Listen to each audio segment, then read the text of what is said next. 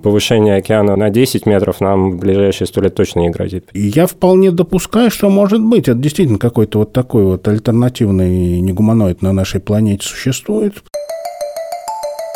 Всем привет! С вами подкаст «Так и будет». Я Даниил Дугаев. Мы обсуждаем будущее. Как мы будем жить завтра, какими станут через несколько лет наши дома, одежда, музыка, школы, деньги, художники, космические ракеты и все остальное. Каждый выпуск нашего подкаста посвящен одной теме, и в ней мы разбираемся с помощью экспертов, людей, которые уже сегодня делают что-то абсолютно новое и могут довольно точно предсказать, как выглядит этот неуловимый мир будущего.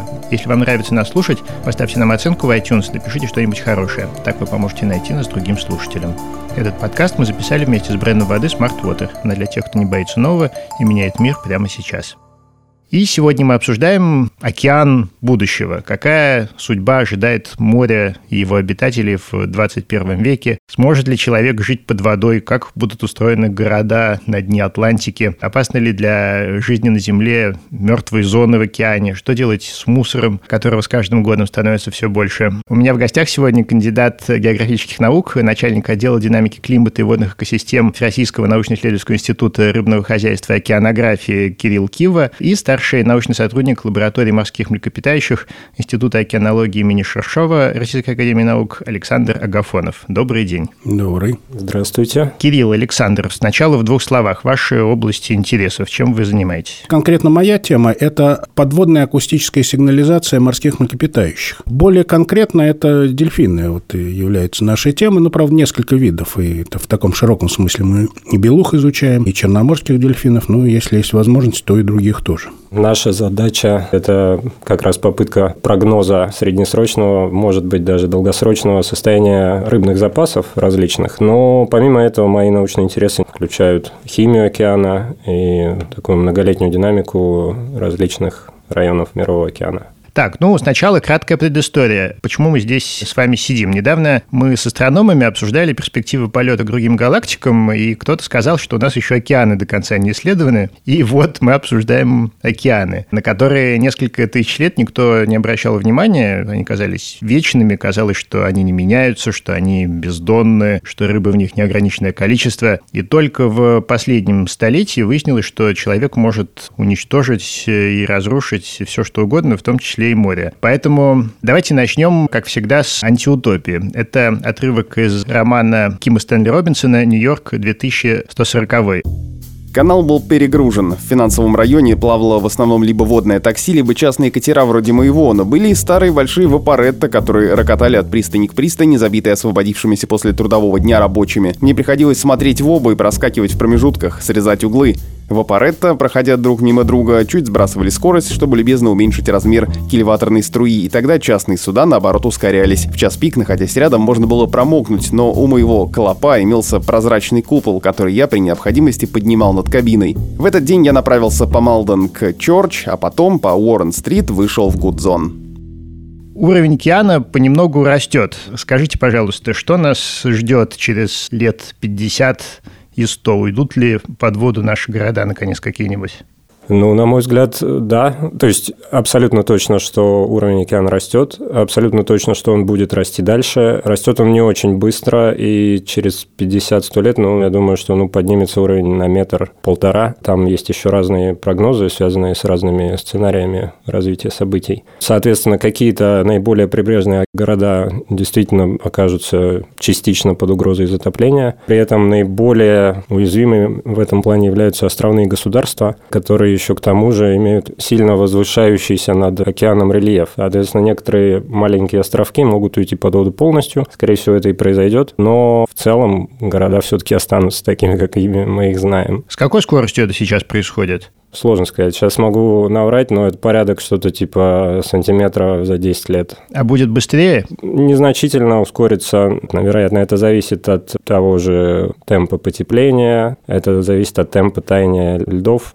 но повышение океана на 10 метров нам в ближайшие сто лет точно не грозит. Так, а что грозит? Если говорить про изменение климата, то, во-первых, это потепление поверхностного слоя. Во-вторых, это действительно таяние льдов. Арктика, по прогнозам существующим, практически там может оказаться свободной от льда к концу 2100 года. То есть сейчас она все время покрыта льдом, в том числе летом, Но как бы если у нас сейчас будет продолжаться все так, как продолжается, то расчеты говорят о том, что летом она может вдруг оказаться свободной от льда в какой-то момент. Еще нюансы. В атмосфере растет постепенно концентрация углекислого газа, соответственно, она растет и для начала в верхнем слое океана, то есть газ поступает из атмосферы в океан, растворяется. Это меняет кислотность. Океан становится более кислым, но это очень незначительно, вроде бы, казалось бы, для нас, да, но это влияет на жизнь в океане. И вот вместе те процессы, о которых я сказал, потепление тайны льдов, плюс к тому есть еще прогнозы, что увеличится количество осадков над материками, соответственно, реки начнут вроде как выносить в океан больше пресной воды. Это все повлияет на стратификацию океана. То есть в Арктике верхний слой станет преснее и теплее, а Нижний слой, ну, будем надеяться, что останется примерно таким же. А вот этот профиль плотности в океане станет более устойчивым, чем он есть сейчас, и это затруднит перемешивание. И еще есть такой нюанс, что во многих районах океана понижается концентрация растворенного кислорода но не в самом поверхностном слое, а глубже вот того слоя, который обменивается газами с атмосферой, да, в том числе кислородом. И, в частности, это происходит из-за вот этого замедления перемешивания, грубо говоря. Поэтому в некоторых районах океана, ну, есть такое понятие еще деоксигенизация, то есть снижение концентрации растворенного кислорода в некоторых слоях океана. Какой эффект все это имеет на жизнь в океане? В первую очередь, некоторые виды расширяют свои ареалы на север. Не очень быстро, но это происходит. Второе, кальцифицирующие организмы те, которые строят какие-то части своих там тел. Кораллы. В частности, кораллы. Но вот, кстати, насколько я знаю, больший эффект на кораллов сейчас оказывает изменение температуры. А вот изменение щелочности вроде как пока не такое сильное. Ну, вот на мой взгляд, вообще говоря, вот среда в океане, она более стабильна. Скажем, возьмем последние 10 миллионов лет, когда несколько крупных ледниковых периодов произошло. Ну и, соответственно, наземная фауна поменялась значительно. А, собственно, вот ископаемые остатки тех же самых дельфинов, тюленей, ну, они примерно такие же виды обитали, потому что начинается похолодание. Ну, соответственно, температура изменяется в океане, ну, они откачевывают к более комфортным условиям, скажем, от берегов Скандинавии, ну, берегам Испании, условно говоря, или Африки. Ну, а потом, значит, это возвращается к тому, что было, ну и, соответственно, они тоже мигрируют в те районы, где им более комфортно. Насчет вообще изменений климата, ну, вот, насколько я представляю, вот такие флуктуации на протяжении двух тысяч лет происходили в течение столетий. Вот считается вообще, что вот на рубеже прошлого тысячелетия климат был значительно мягче, и вот викинги стали под это дело осваивать Северную Америку, в частности, Гренландию.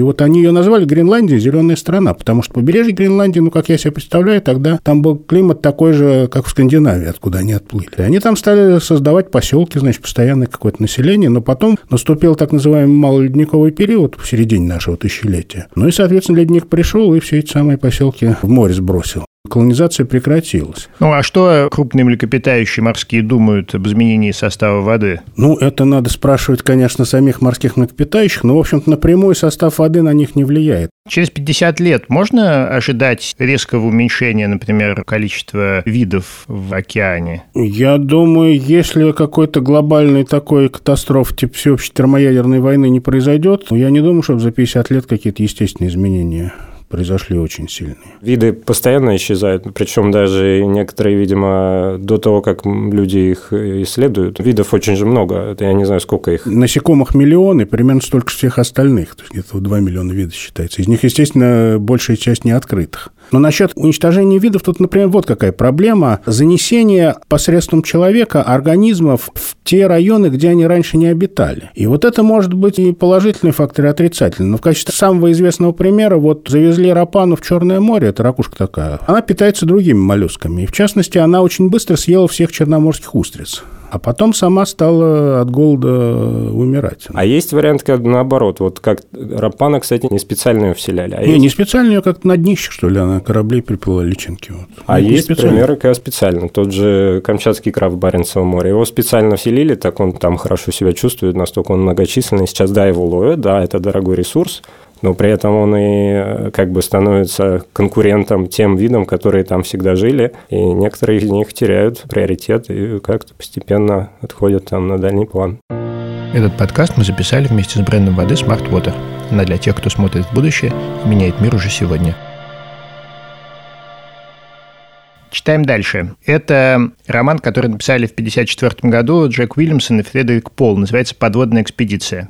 Наконец мы вошли в док Тетиса. Оставив высоко над собой царство вечного мрака, Испания стала снижаться на ровную, слегка фосфорицирующую равнину, покрытую голубой глиной. Мы опустились на металлическую платформу. К западу от нас лежал Тетис. Громада его мерцающего купола уходила далеко ввысь, в непроглядную черноту воды. На севере и востоке виднелись цепи подводных холмов, к югу простиралась впадина Идена, на пологом склоне которой располагалась глинистая равнина. Равнину покрывали полосы причудливо переплетающихся, похожих на виноградную лозу водорослей и странные растения с толстым стеблем, напоминающие растущие на суше деревья. Я был удивлен схожестью подводной растительности с растительностью Земли и только потом понял, что передо мной были не растения. На такой большой глубине любой причудливый цветок или ветвистый стебель является животным, представителем фауны, а не флоры. Я прошел через переходный шлюз, вышел из лифта и оказался в большом зале ожидания, расположенном прямо под доками. Зал был вырублен в огромном скальном массиве, залегающем под дном океана. Просторное помещение, залитое ярким холодным светом районовых ламп, заполнили пассажиры Испании, работники таможни и десятки других людей. Казалось невероятным, что над этим залом, превышающим по размерам любой зал ожидания крупного аэропорта, простиралась 6-километровая толща воды. И тем не менее, это было так, ведь я был в Маринии где, наконец, большая подводная база. У нас есть космическая станция, которая летает над Землей уже довольно давно, а глубоководной станции так и нет. Почему? Ну, когда я учился в школе, действительно, вот это была тема очень популярная – освоение моря, создание вот подводных поселений, подводных домов. Ну, о глубоководных речь не шла, но это все-таки вот сделать на глубине, как это в романе описано, глубине нескольких километров под водой. Ну, это чрезвычайно дорогое удовольствие. Я думаю, по нынешнему уровню техники, ну, наверное, теоретически можно, но это, по-моему, гораздо дороже будет, чем ракету в космос запускать. И непонятно, зачем там людей держать на такой глубине. А вот в 60-е годы очень популярна была тема вот таких э, подводных поселений на шельфе, то есть до глубине до 100 метров. И вот стали строить эти подводные дома, то есть идея какая? Делается такой домик, но он не герметичный, а наоборот, там внизу свободный выход в море. То есть там давление повышается, соответствует этой самой глубине, где стоит этот дом. И там люди живут, максимум, насколько я помню, что-то месяц-два там жили. Вот. Они могут прямо нырнуть и как бы неограниченное количество времени, ну, с аквалангом, естественно, плавать вот на такой глубине. Им не требуется декомпрессия, поскольку они возвращаются в этот домик же. А потом, когда уже они оттуда поднимаются с этого давления, тогда, естественно, им требуется очень длительная декомпрессия, а так они могут так свободно там вот осваивать это все. Ну, я говорю, это вот тема пошла. Жаков Кусто был э, пропагандистом там строительство первых этих домов. Потом стали во многих странах, и у нас в Советском Союзе тоже. Ну, а потом она как-то заглохла и у нас, и во всех странах. Вот это мне не совсем понятно, то сейчас мы некоторый регресс имеем. Действительно, вроде бы казалось, для исследования, для освоения вот можно было этим заняться, но почему-то во всех странах к этому интерес был утрачен. Китайцы, мне кажется, собираются через несколько лет построить такие базу на 5-километровой глубине, по-моему. Ну, китайцы все собираются. Ну, я вот, честно говоря, не понимаю, зачем строить базу на глубине нескольких километров. Ну, человек там точно из нее выходить не сможет. Все-таки такое давление он не выдержит. На самом деле вопрос такой. Какие новые средства исследования океана у нас появятся лет через 50? Ну вот у нас в Институте океанологии торжественно отмечали то ли 25-летие, значит, эти подводные аппараты «Мир». То есть были созданы вот такие вот батискафы для исследования. Но потом в 90-е годы они благополучно стояли, ржавели, пока про них не вспомнил Кэмерон, когда стал снимать фильм «Титаник». Ну и вроде тем самым их возродили. Но в принципе, я говорю, сейчас те средства, которые есть, вполне достаточно для исследования океанов. Ну ладно, средств никогда недостаточно. Нет, средств я имею в виду технических устройств. То есть есть батискаф, в которых человек может опускаться, ситуации. И сейчас при развитии электроники, ну, масса автономных, даже не обязательно запускать человека, гораздо проще какой-нибудь технический такой прибор управляемый пустить, и он всю информацию соберет. По сути, это роботы, но роботы не, знаете, там, с манипуляторами, а которые ну, там... да, не с руками, с ногами, да. Просто какая-то техническая система, которая автоматически выполняет некоторые действия. Есть такой проект Argo, буи Argo. Первый такой буй был запущен в 1999 году, и до этого еще там лет 10 эту всю систему разрабатывали. На данный момент этих буев в океане каждый день вот существует около 4000. На данный момент ими получено больше 2 миллионов профилей температуры солености. Это лет за 20, чуть ли не больше, чем за всю историю наблюдений до этого. Кроме этого, есть глайдеры. Глайдеры – это примерно то же самое. То есть, это нечто такое, что погружается и всплывает, при этом производит такие же вот измерения. Но вот эти буи арго несутся течениями. А глайдеры, у них такие крылышки есть, которыми они немножко подруливают и могут перемещаться в заданном направлении.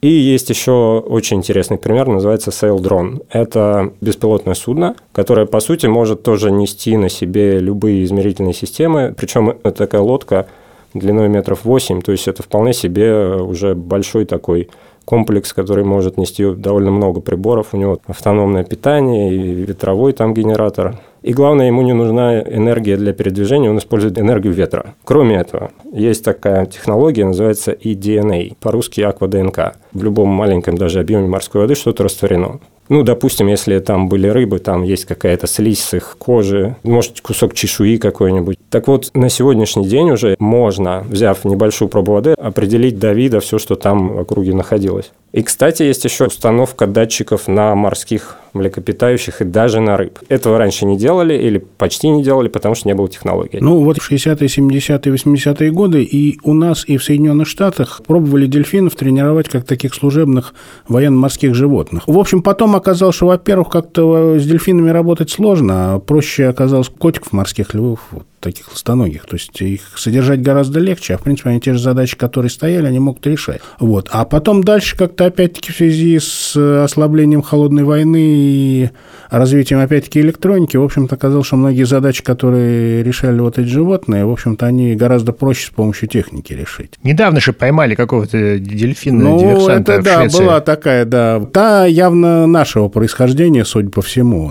Какая-то там есть вот на, у нас на Белом море секретная база. Вот. Майор какой-то. Что они там делают, неизвестно, но, во всяком случае, вот возвращаясь к нашей теме, действительно можно было бы их использовать. В принципе, можно и камеру поставить, но я как-то видел, что получается, когда, допустим, вот на Сиуче поставили подводную камеру, но он плавал, снимал, но там постоянно болтанка, он все-таки не человек, человек вот встанет, снимет, а у меня перед глазами. Но вот если поставить какие-то датчики, потому что они действительно, они могут легко нырять на большую глубину, возвращаться. Если их специально этому учить тренировать, вот, ну, можно в заданных районах, чтобы они какой-то такой вот быстрый сбор данных произвели. В принципе, почему нет? Если такая задача стоит, вполне можно было этим заняться. То есть я правильно понимаю, что мы движемся к ситуации, когда процентов 80 океана будет постоянно чем-то контролироваться? Нет, 80 – это явно преувеличение, учитывая объем океана. В основном мы осваиваем то, что называется шельф, то есть до глубин 200 метров, но там зато они наиболее такие биологически активные, скажем, там вот наиболее перспективно поиск полезных ископаемых,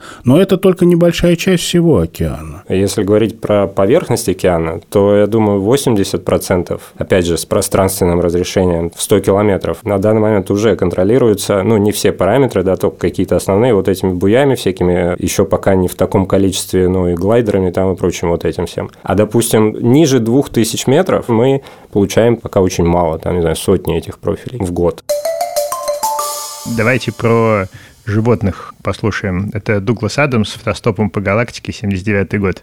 Всем хорошо известно, что предметы и явления на самом деле не всегда такие, какими они на первый взгляд кажутся. К примеру, люди планеты Земля полагали себя много умнее дельфинов, аргументируя этот тезис своими достижениями – колесо, Нью-Йорк, войны и так далее, в то время как дельфины только беззаботно плескались в воде. Дельфины, в свою очередь, были уверены в своем превосходстве над людьми по тем же соображениям. Любопытно, что дельфины давно знали о нависшей над землей угрозе уничтожения и неоднократно пытались предупредить человечество. Однако все их попытки общения ошибочно истолковывались как игра с мечом или прочие дельфиньи шалости. Поэтому в конце концов они плюнули и незадолго до прибытия Воганов покинули Землю своим собственным способом. Самое последнее сообщение дельфинов было воспринято человечеством как особо изящный прыжок с кувырком через кольцо с одновременным высвистыванием гимна США. В действительности же послание гласило «Всего хорошего и спасибо за рыбу». Чего мы еще не знаем об океане и животных, которые там обитают. Вот если пофантазировать, есть ли какие-то открытия, которые могут, скажем так, произойти в ближайшие десятилетия, э, которые как-то подвернут наше представление о том, что там происходит? Открыть-то, наверное, можно много чего еще, вот, но я все-таки тогда уже вернусь к дельфинам, раз это их упомянули. Действительно, вот был такой дельфиний бог в 60-е годы. Начал его такой исследователь американский Джон Лили. Он стал исследовать мозг, обнаружил, что вот у дельфинов мозг непропорционально больших размеров по сравнению вот с другим млекопитающим такого веса размера, так скажем. То есть он как бы, ну, в общем, как у человека, даже больше, чем у человека. Вот, богатый извилинами. Потом оказалось, что они действительно могут решать достаточно сложные задачи, сложные сложной системой коммуникации и обладает. И действительно очень много было написано фантастических произведений, где вот дельфин, ну, это, да, такой вот разумный вид, что у них своя цивилизация, значит, соответственно, свой фольклор. Но надо вот с ним только научиться договорить. Но в романах-то это как-то быстро получалось. Ну, в общем-то, вот я как раз, собственно, этой темой и занимаюсь. И я вполне допускаю, что, может быть, это действительно какой-то вот такой вот альтернативный негуманоид на нашей планете существует. Но океан, на самом деле, он еще достаточно неисчерпаем, то есть там очень много чего можно найти. Кирилл, где проходит передний край науки про морских обитателей? Я бы тут опять же упирал на технические средства наблюдения. Сейчас, оказывается, существуют миниатюрные датчики. Такие датчики устанавливают на рыбу. Она путешествует, где-то мигрирует, а потом, если эту рыбу поймают, ну, например, рыбаки увидят этот прибор и перешлют его ученым, те даже по такой довольно простой информации восстанавливают, где эта рыба обитала. Но пока речь идет о крупных довольно рыбах, типа тунцов.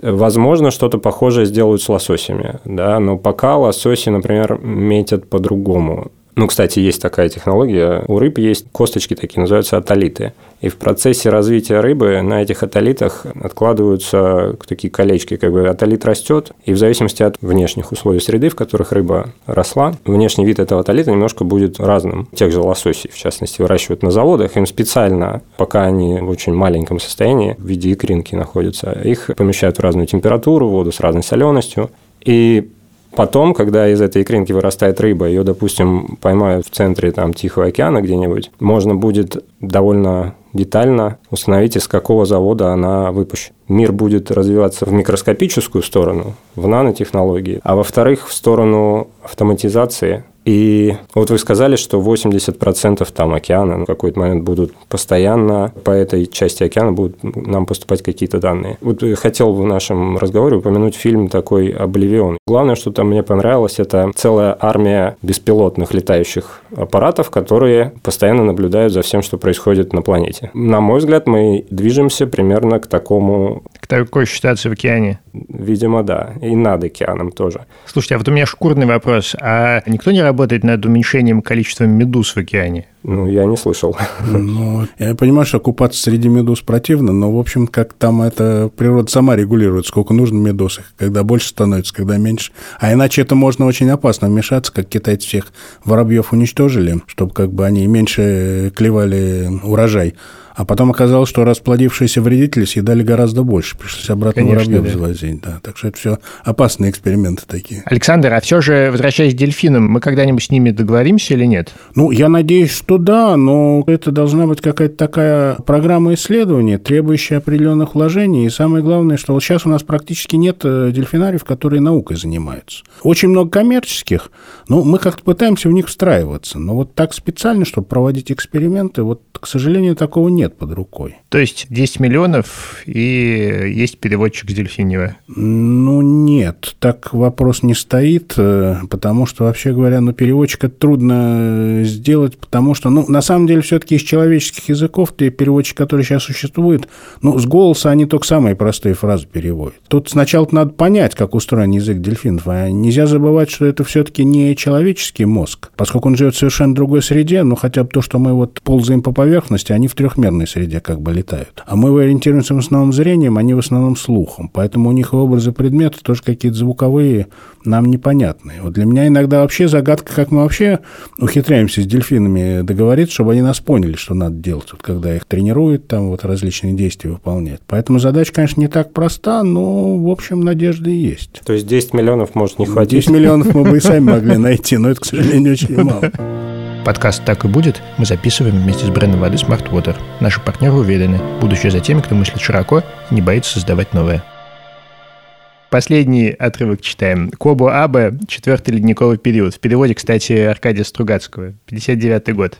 Объектив приближается к одному из отсеков. Это коробка из прозрачного пластика. В ней, опустив голову и подняв зад, спит подводный младенец, крошечное существо, покрытое белыми морщинами. Видно, как работают его жабры. В потолке коробки имеются выступы, от них к большой трубе, проходящей поверх полки, тянутся тонкие шланги. Внизу проходит еще одна труба, от нее к каждой коробке идет ответвление. Через верхнюю трубу подается молоко, нижняя отсасывает нечистоты. Подплывает техник в акваланге, кивает нам и легонько стучит в стенку коробки. Младенец просыпается, медленно переворачивается на спину и, часто-часто работая жабрами, приникает ртом к одному из выступов на потолке.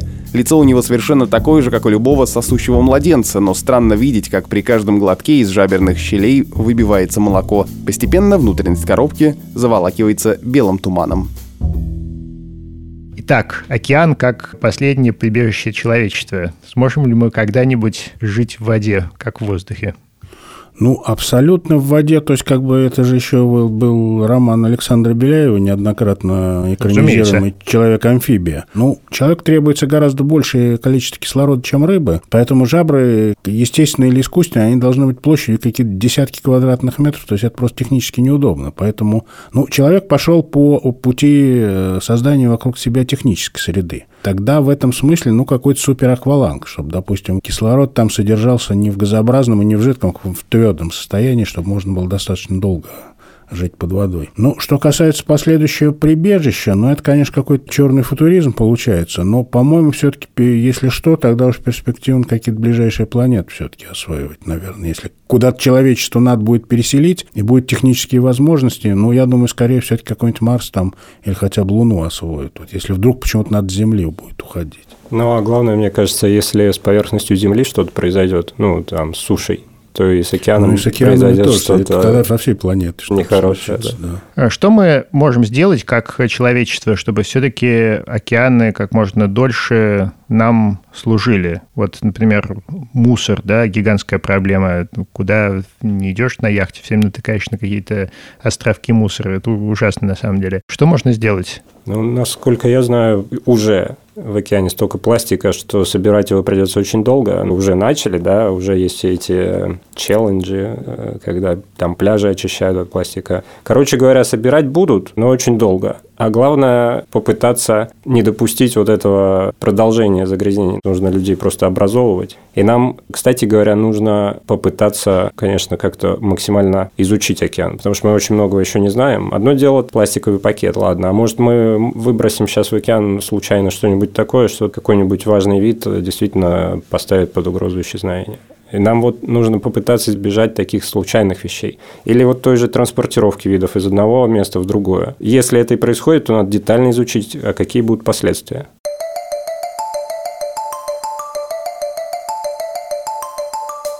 Назовите три изобретения, которых лично вы ждете от будущего. Ну, во-первых, хотелось бы какое-то быстрое транспортное средство, чтобы действительно, как в фантастических романах, можно было легко с планеты на планету перемещаться. А во-вторых, конечно, какой-то вот альтернативный источник энергии, чтобы не надо было жечь ни уголь, ни нефть, но чтобы как бы можно было в таких компактных источниках производить энергию в неограниченном количестве. Ну, еще хотелось бы, типа, какой-то такой аппарат э, антигравитации, чтобы человек мог полет совершать на небольшие расстояния, ну, просто помощью маленького компактного аппаратика какого-то. Мне хотелось бы, чтобы у нас появилась возможность быстро обрабатывать огромные массивы информации. А второе, что бы мне хотелось, это вот как раз, чтобы океан наблюдали с большого количества вот этих роботизированных средств. Ну а третье, чтобы можно было ну, посредством мысли, например, какую-то информацию тут же перевозить в компьютер там, в виде текста, чтобы можно было взглянуть на объект и тут же запечатлеть его в виде фотографии. Спасибо вам большое, было очень интересно. Спасибо вам. Спасибо. На сегодня все. Это подкаст «Так и будет». Я Данил Дугаев. Пожалуйста, подписывайтесь на нас, ставьте нам лайки и звездочки, рассказывайте о нас друзьям и обязательно пишите нам письма по адресу подкастсобака.медуза.io. Всем пока.